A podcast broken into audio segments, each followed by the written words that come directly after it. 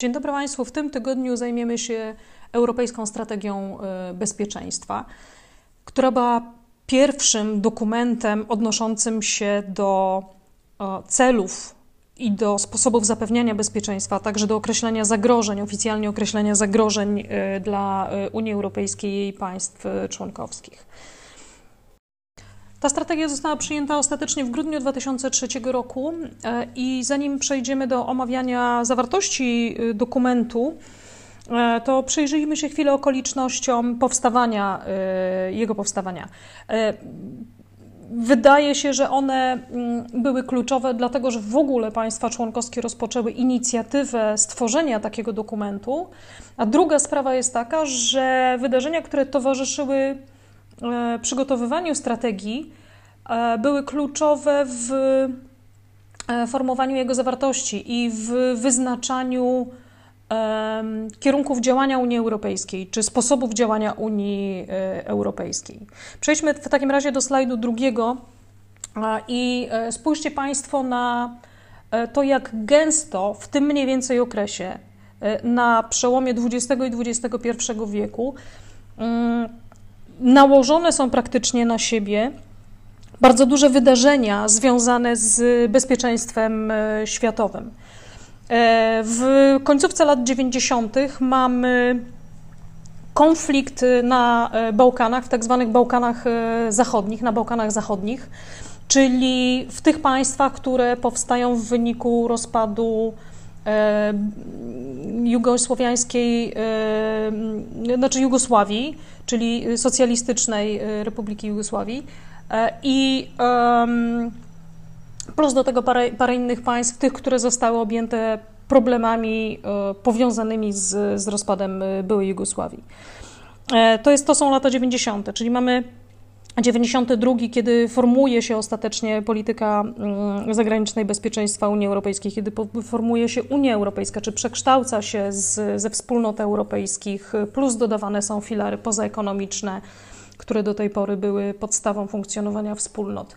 E, czyli w Unii się dzieje bardzo dużo. W tym samym momencie, kiedy Unia się przekształca, skonfrontowana jest z ludobójstwem na Bałkanach, z rozpadem państwa, dużego państwa, które jest zaraz na obrzeżach Unii Europejskiej, z ogromną falą migracji, z koniecznością podjęcia jakiejś aktywności zmierzającej do tego, żeby uspokoić to.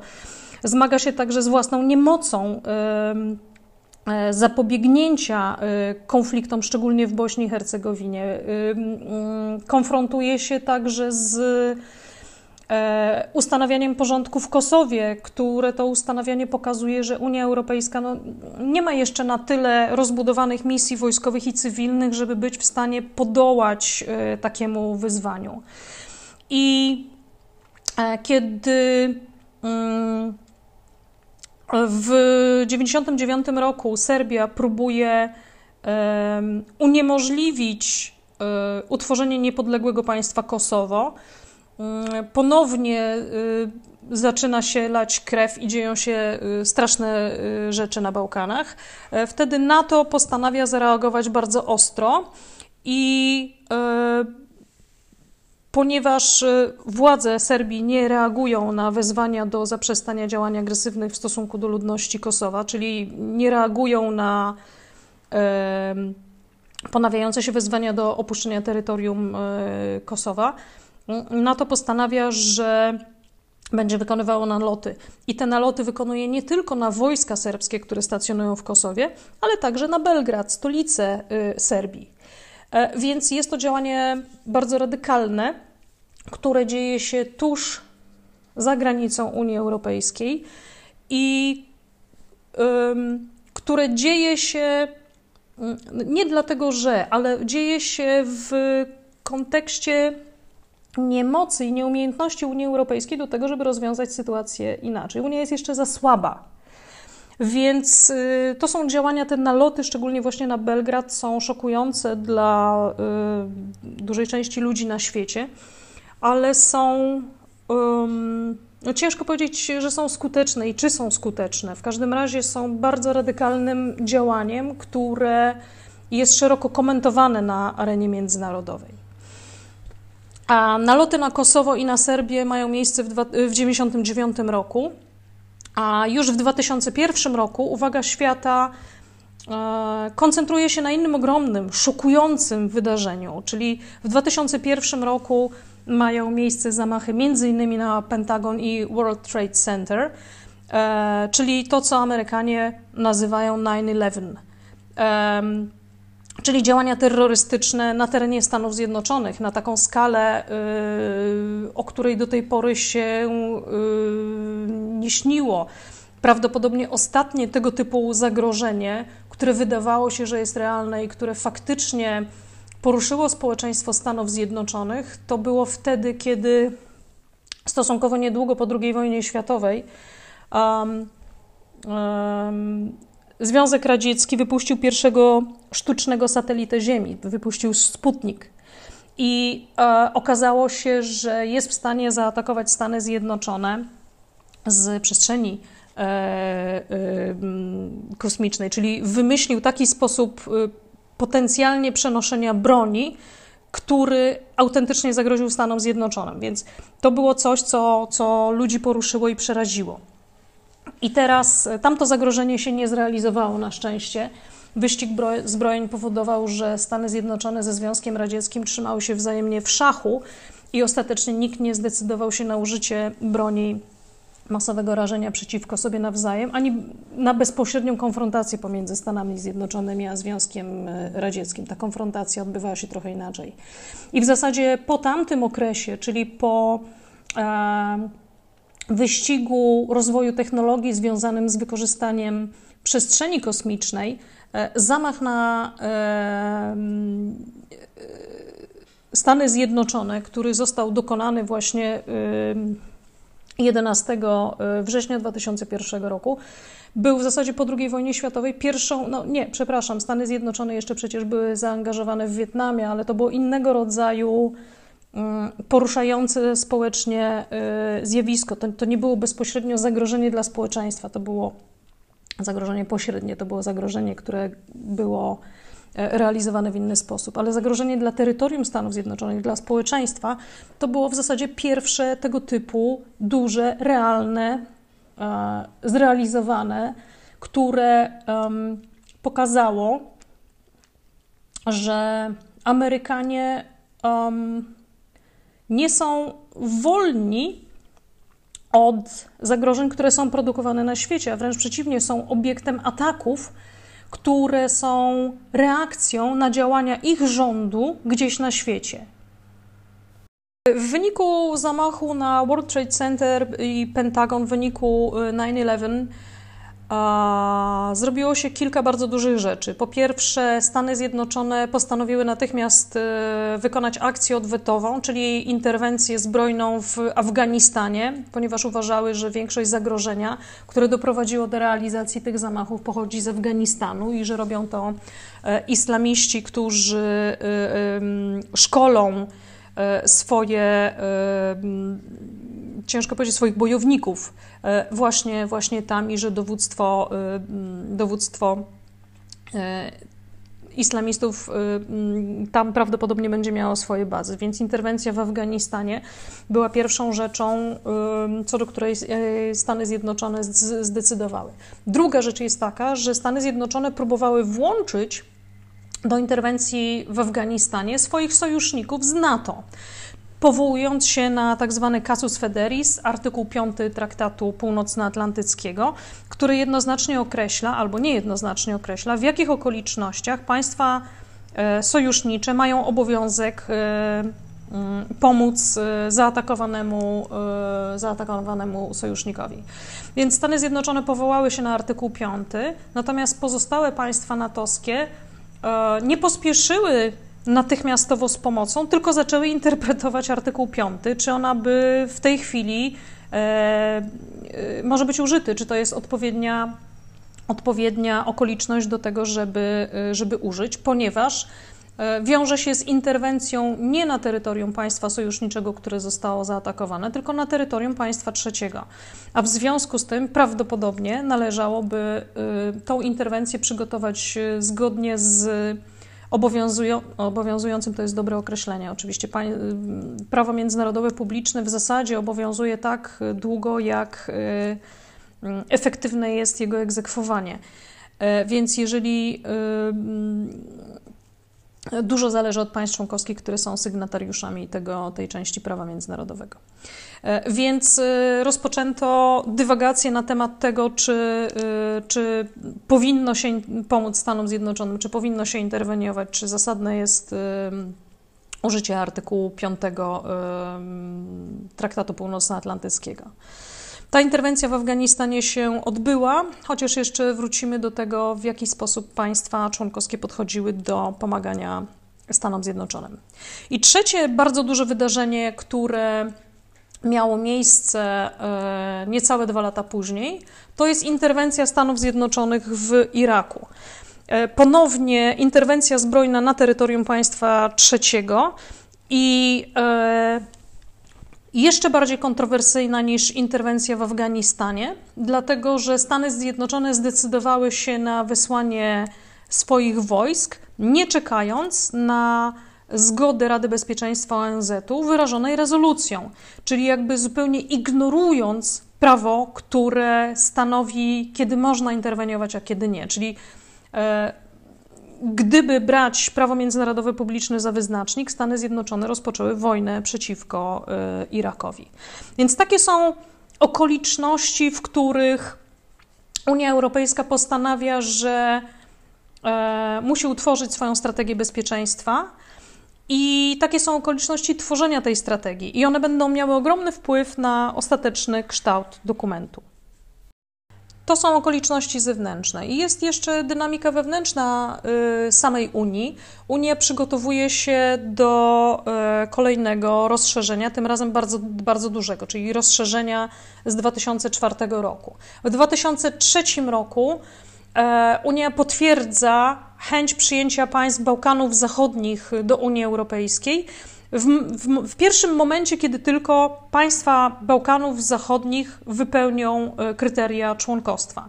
Czyli Unia zapowiada chęć e, rozszerzenia o państwa Bałkanów Zachodnich, jednocześnie mając już niezwykle zaawansowane y, y, rozszerzenie 2004 roku, które spowodowało, że ta liczba państw wzrosła y, no, dwukrotnie nie, ale blisko, blisko dwukrotnie.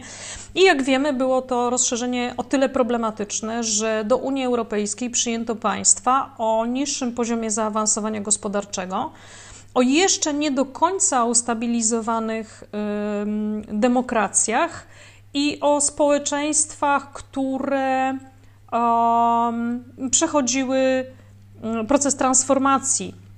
Znaczy, nie wszystkie z tych państw przyjęte w 2004 roku oczywiście były wcześniej państwami socjalistycznymi, ale te największe i większość z nich y, tak. E, I y, trzeba było zespolić czy połączyć e, państwa o zupełnie różnych systemach, zupełnie innej tradycji zarządzania, innej kulturze politycznej z pozostałą częścią Unii Europejskiej. I to się miało wydarzyć za chwilę, w 2004 roku, w połowie czy przed połową nawet 2004 e, roku. I jeszcze w drodze były dwa kolejne państwa, które ostatecznie do, dołączyły mm, parę lat później. Czyli przejdźmy teraz do slajdu trzeciego w 2003 roku, kiedy ogłoszona jest Europejska Strategia Bezpieczeństwa, Unia Europejska ma 15 państw, czyli 6 państw założycielskich. Niemcy, Francja, Włochy, Belgia, Holandia, Luksemburg. Następnie kolejne trzy państwa kolejnych rozszerzeń, czyli Wielka Brytania, Irlandia i Dania. Potem Hiszpania, Portugalia i Grecja, czyli to rozszerzenie o państwa postdyktaturalne.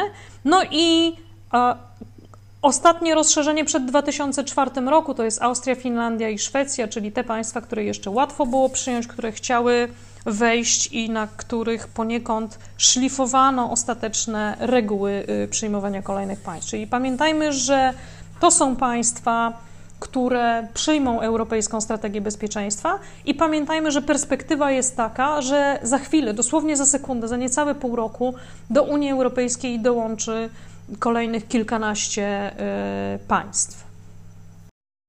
Trzeci wymiar to jest y, y, poziom zaawansowania polityki bezpieczeństwa i obrony, czy zagranicznej bezpieczeństwa w ogóle Unii Europejskiej w czasie, kiedy przygotowywana jest strategia bezpieczeństwa i w czasie, kiedy przygotowywane jest rozszerzenie i kiedy na świecie dzieją się rzeczy, o których wspomnieliśmy. Pamiętajmy, że Europejska Agencja Obrony e, zacznie działać dopiero w 2004 roku, czyli w tej chwili dopiero jest formowana. I e, wydatki obronne państw Unii Europejskiej łącznie e, sięgają zaledwie połowy tego, co wydają na obronność Stany Zjednoczone. Sposób zarządzania tymi wydatkami w Unii Europejskiej jest niescentralizowany, a nawet nieskoordynowany. Do dnia dzisiejszego jest w zasadzie bardzo słabo koordynowany, chociaż EDA stara się robić e, e, co może. E, I przejdźmy teraz do kolejnego slajdu, do slajdu czwartego, na którym zobaczycie Państwo, jak państwa Unii Europejskiej E, wyglądają wewnętrznie, czy wyglądały wewnętrznie wówczas, ale i wyglądają dzisiaj. To znaczy, pamiętajmy o tym, że e, każde z państw e, ma całkowitą władność odnośnie użycia swoich sił zbrojnych i każde ma swoje odrębne regulacje. Te regulacje z państwa na państwo się różnią. Czyli mamy na przykład Niemcy, które są bardzo silne gospodarczo i mają wysoką pozycję polityczną na świecie, ale mają konstytucyjne ograniczenie możliwości używania y, swoich wojsk, szczególnie poza y, swoim terytorium, czyli mogą y, ich używać do celów obronności, ale na terytorium. Czyli jest mm, kontrola Bundestagu, który za każdym razem musi określić, do czego te wojska, w jakiej ilości mogą być użyte. Proces decyzyjny jest stosunkowo długi to raz, a dwa, że Bundestag zazwyczaj nie zgadza się na użycie Bundeswehry do celów e, ofensywnych. Jeżeli do celów operacyjnych, chociaż rzadko do celów operacyjnych, to zazwyczaj do takich e, pasywnych działań, jak na przykład rozminowanie. To oczywiście jest bardzo ważne, ale nie można wtedy wliczać Bundeswehry do, e, do E, zdolności operacyjnej w zasadzie, jeżeli rozlokowana byłaby w misjach e, poza granicami e, Unii. Dalej mamy Francję, która ma trudne małżeństwo z NATO. Francja weszła do NATO po to, żeby po pierwsze uczestniczyć w NATO, no bo to jednak największe i najprężniejsze ugrupowanie E, obronne, sojusz polityczno-obronny y, na świecie, ale z drugiej strony Francja chce mieć swoją własną trzecią drogę, więc w pewnym momencie wystąpiła na przykład ze struktur wojskowych NATO. Czyli Francja chce rozwijać trochę swoją obronność z NATO, a trochę poza NATO, potem wróciła y, do struktur y, wojskowych, ze struktur politycznych nigdy nie wystąpiła, mm, ale jej zaangażowanie w NATO zawsze stoi pod znakiem zapytania. No i mamy Trzeci bardzo istotny czynnik, który um, wpływa na e, możliwości i zdolności obronne Unii, na możliwości użycia armii poza granicą, ale także będzie wpływał na to, w jaki sposób będzie wyglądała, będzie brzmiała, na czym się będzie koncentrowała europejska strategia bezpieczeństwa. Mianowicie Unia Europejska różni się nie tylko pod względem tego, czy ktoś należy do NATO, czy ktoś nie należy do NATO, czy ktoś ma armię albo nie, ile ma wydatków, ale także pod względem e, statusu e, neutralności. W tej chwili e, mamy w Unii Europejskiej kilka państw neutralnych, to jest Irlandia, znaczy państw, które zadeklarowały swoją neutralność. Irlandia, Szwecja, Austria, Cypr, Malta i Finlandia. To, to jest tych sześć państw, które zadeklarowały swoją e, neutralność, przy czym neutralność to jest bardzo e, skomplikowane zjawisko, o którym e, nie będziemy dzisiaj rozmawiać. I E, ono jest kontekstualne, neutralność jest kontekstualna i każde z tych państw ogłosiło swoją neutralność z różnych względów i opierając ją na różnych czynnikach. Czyli to nie jest jednego rodzaju neutralność. I w ramach tej neutralności każde z tych państw e, będzie wykonywało trochę inne rzeczy i będzie e, zachowywało się na arenie politycznej w inny sposób. Czyli na przykład Finlandia w dużej mierze będzie patrzyła na to, co, co robi Rosja, dlatego że jej neutralność jest oparta o, o relacje z Rosją, czyli historyczne relacje z Rosją. Malta, Cypr i tak dalej. Każde, każde z tych państw z innych względów wybrały tą ścieżkę w kierunku neutralności. Czyli jest ich sześć i każdy z nich, mimo wszystko, że są w jednej grupie państw, które zadeklarowały neutralność, każdy z nich będzie się zachowywało politycznie inaczej, ponieważ od czego innego zależy ich e, neutralność. E, trzy zagadnienia były związane z europejską reakcją na interwencję w Iraku. Macie je Państwo wymienione na slajdzie numer 5.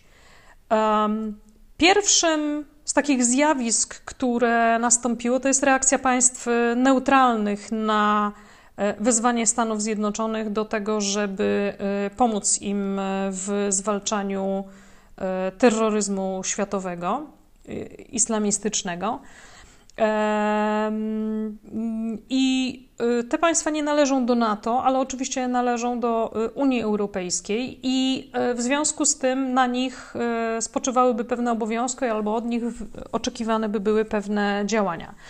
Więc te państwa, wszystkie one są niechętne, żeby pomagać Stanom Zjednoczonym w jakiś większy, znaczniejszy sposób. No i oczywiście mają także kłopot z użyciem sił zbrojnych, ponieważ y, żeby utrzymać swój status neutralności albo żeby móc nadal kontynuować politykę neutralności, no to nie mogą tych sił używać do celów innych niż y, zagrożenie, y, niż obrona terytorialna.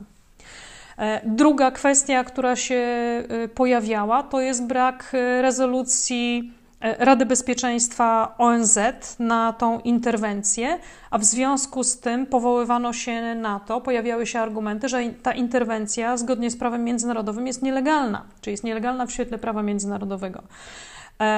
A w związku z tym mm, mamy prawo jej nie poprzeć, albo czy mamy w ogóle prawo do tego, żeby rozlokowywać nasze wojska na terytorium państwa trzeciego. No i oczywiście, jakie to będzie miało potem reperkusje e, związane z użyciem tego prawa.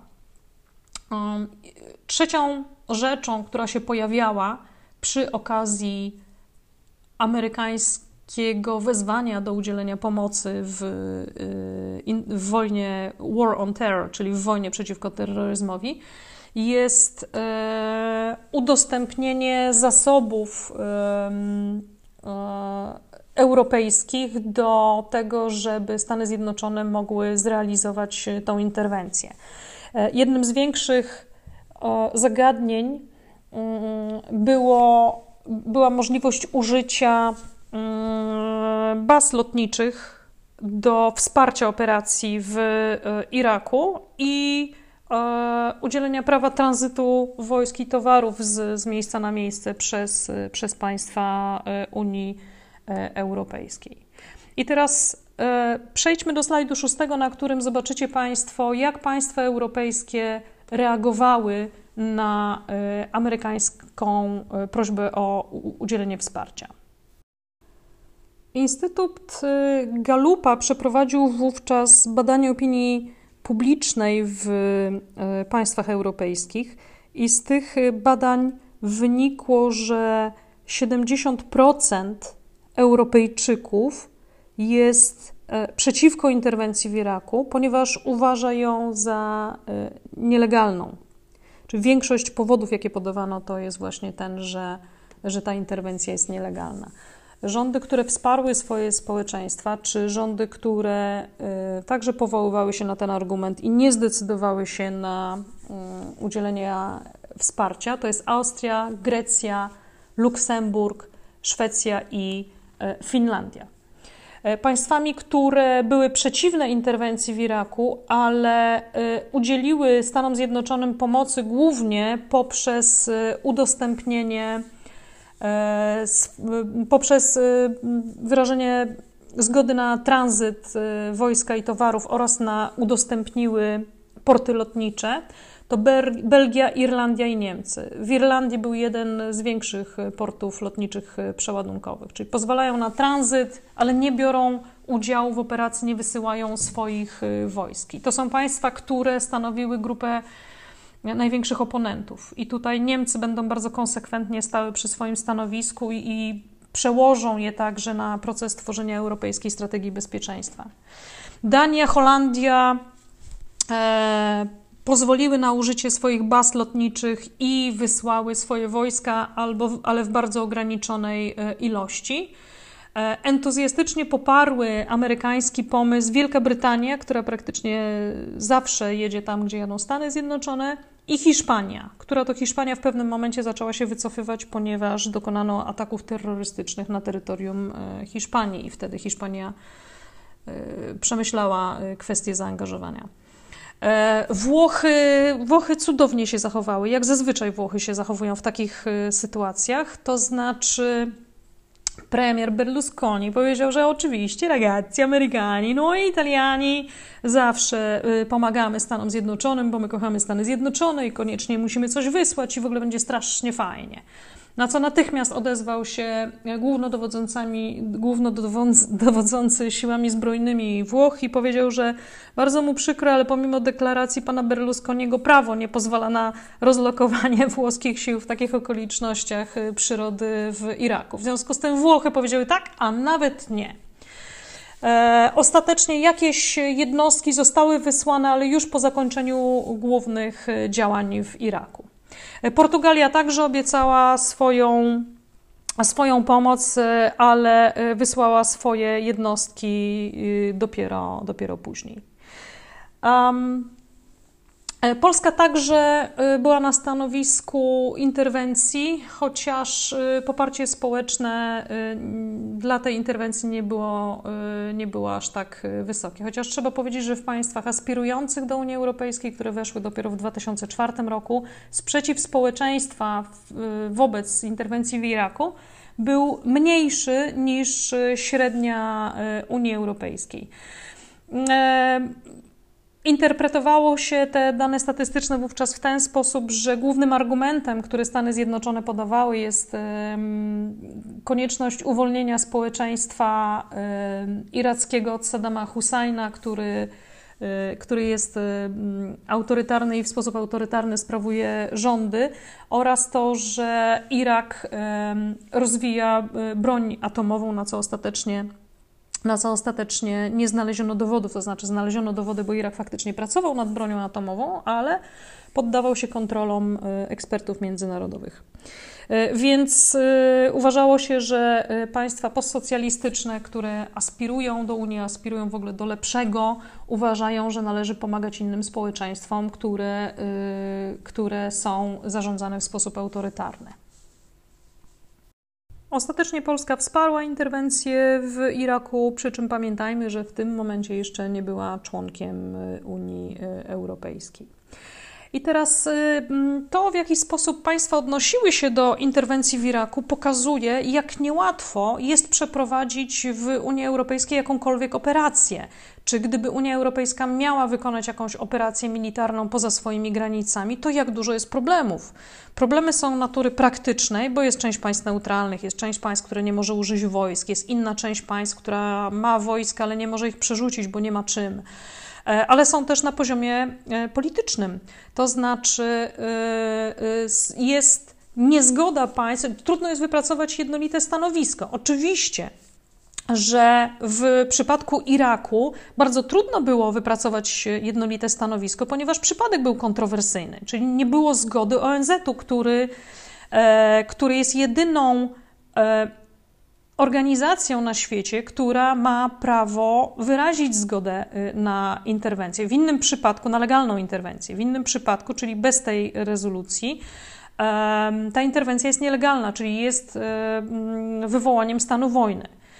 E, więc y, to był przypadek ekstremalny, ale pokazał decydentom w Unii Europejskiej, E, w jaki sposób należy opracowywać dokumenty związane z przygotowywaniem się na kolejną okoliczniność e, użycia e, wojsk, czy podjęcia w ogóle jakichkolwiek akcji, czy, czy ujednolicania stanowiska dyplomatycznego i politycznego.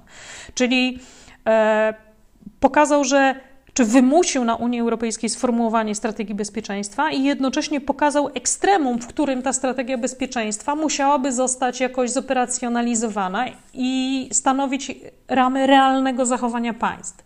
Czyli Europejska Strategia Bezpieczeństwa nie powstała w próżni. To był dokument, który musiał powstać, bo okoliczności y, do tego e, wyzywały. E, I trzeba przyznać, że mm, pierwszy dokument, który Javier Solana, wtedy wysoki przedstawiciel e, do spraw polityki zagranicznej i bezpieczeństwa, przygotował, był bardzo progresywny. Natomiast część państw, przede wszystkim Niemcy, robiła co mogła, żeby rozwodnić tekst postanowień. W, pierwszej E, w pierwszej wersji tekstu, w szkicu tego tekstu, e, było miejsce, na, było, była mowa między innymi o akcjach prewencyjnych, czyli podejmowaniu działań prewencyjnych, e, które faktycznie, gdyby je przyjąć i gdyby Unia była w stanie je wykonać, oznaczało bardzo zaawansowany i bardzo silny instrument oddziaływania na niepokoje na świecie. Ale Niemcy doszły do wniosku, że to jest za bardzo zbliżone do tego, co wykonują Stany Zjednoczone i że to, co Stany robią, nie jest dobre. To znaczy, jest coraz agresywniej, jest coraz zaczepniej, coraz bardziej nadużywane są działania e, eskalujące przemoc, e, które są mm, e, justified, czyli które są uzasadniane koniecznością wykonywania działań prewencyjnych. Stany Zjednoczone w swojej interwencji w Afganistanie, a potem w Iraku realizowały doktrynę Rumsfelda. Rumsfeld był jednym z generałów amerykańskich, który e, planował e, obydwie te operacje, w których wykonywano przede wszystkim dużo działań przy ograniczonej liczbie rozlokowanego wojska na miejscu, używając przede wszystkim nalotów także nalotów e, e, czy samolotami bezzałogowymi, czyli, czyli dronami. Czyli robiono naloty, które były bardzo nieprecyzyjne, które powodowały dużą e, liczbę przypadków śmiertelnych i jeszcze do tego spowodowały bodajże w Iraku, że wojska amerykańskie czy amerykańskie siły, amerykańskie samoloty zbombardowały jednostki brytyjskie, czyli sojusznicze.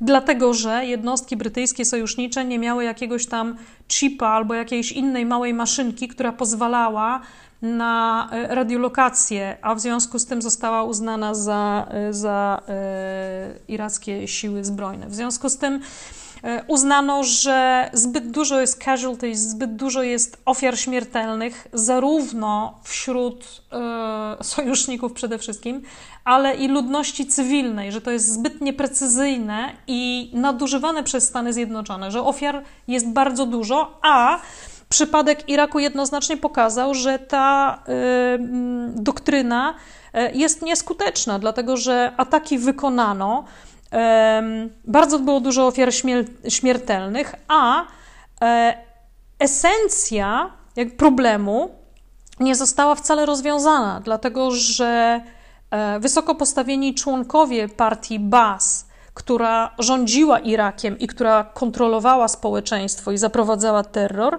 e, i tak uciekli z kraju, a w związku z tym byli nadal e, dostępni tyle tylko, że poza granicami, więc stanowili zagrożenie, bo mogli wrócić i odrestaurować e, stare struktury rządzenia tym państwem, a przy okazji zabrali cały skarbiec Iraku, czyli wywieźli wszystkie pieniądze, jakie tylko można było wywieźć.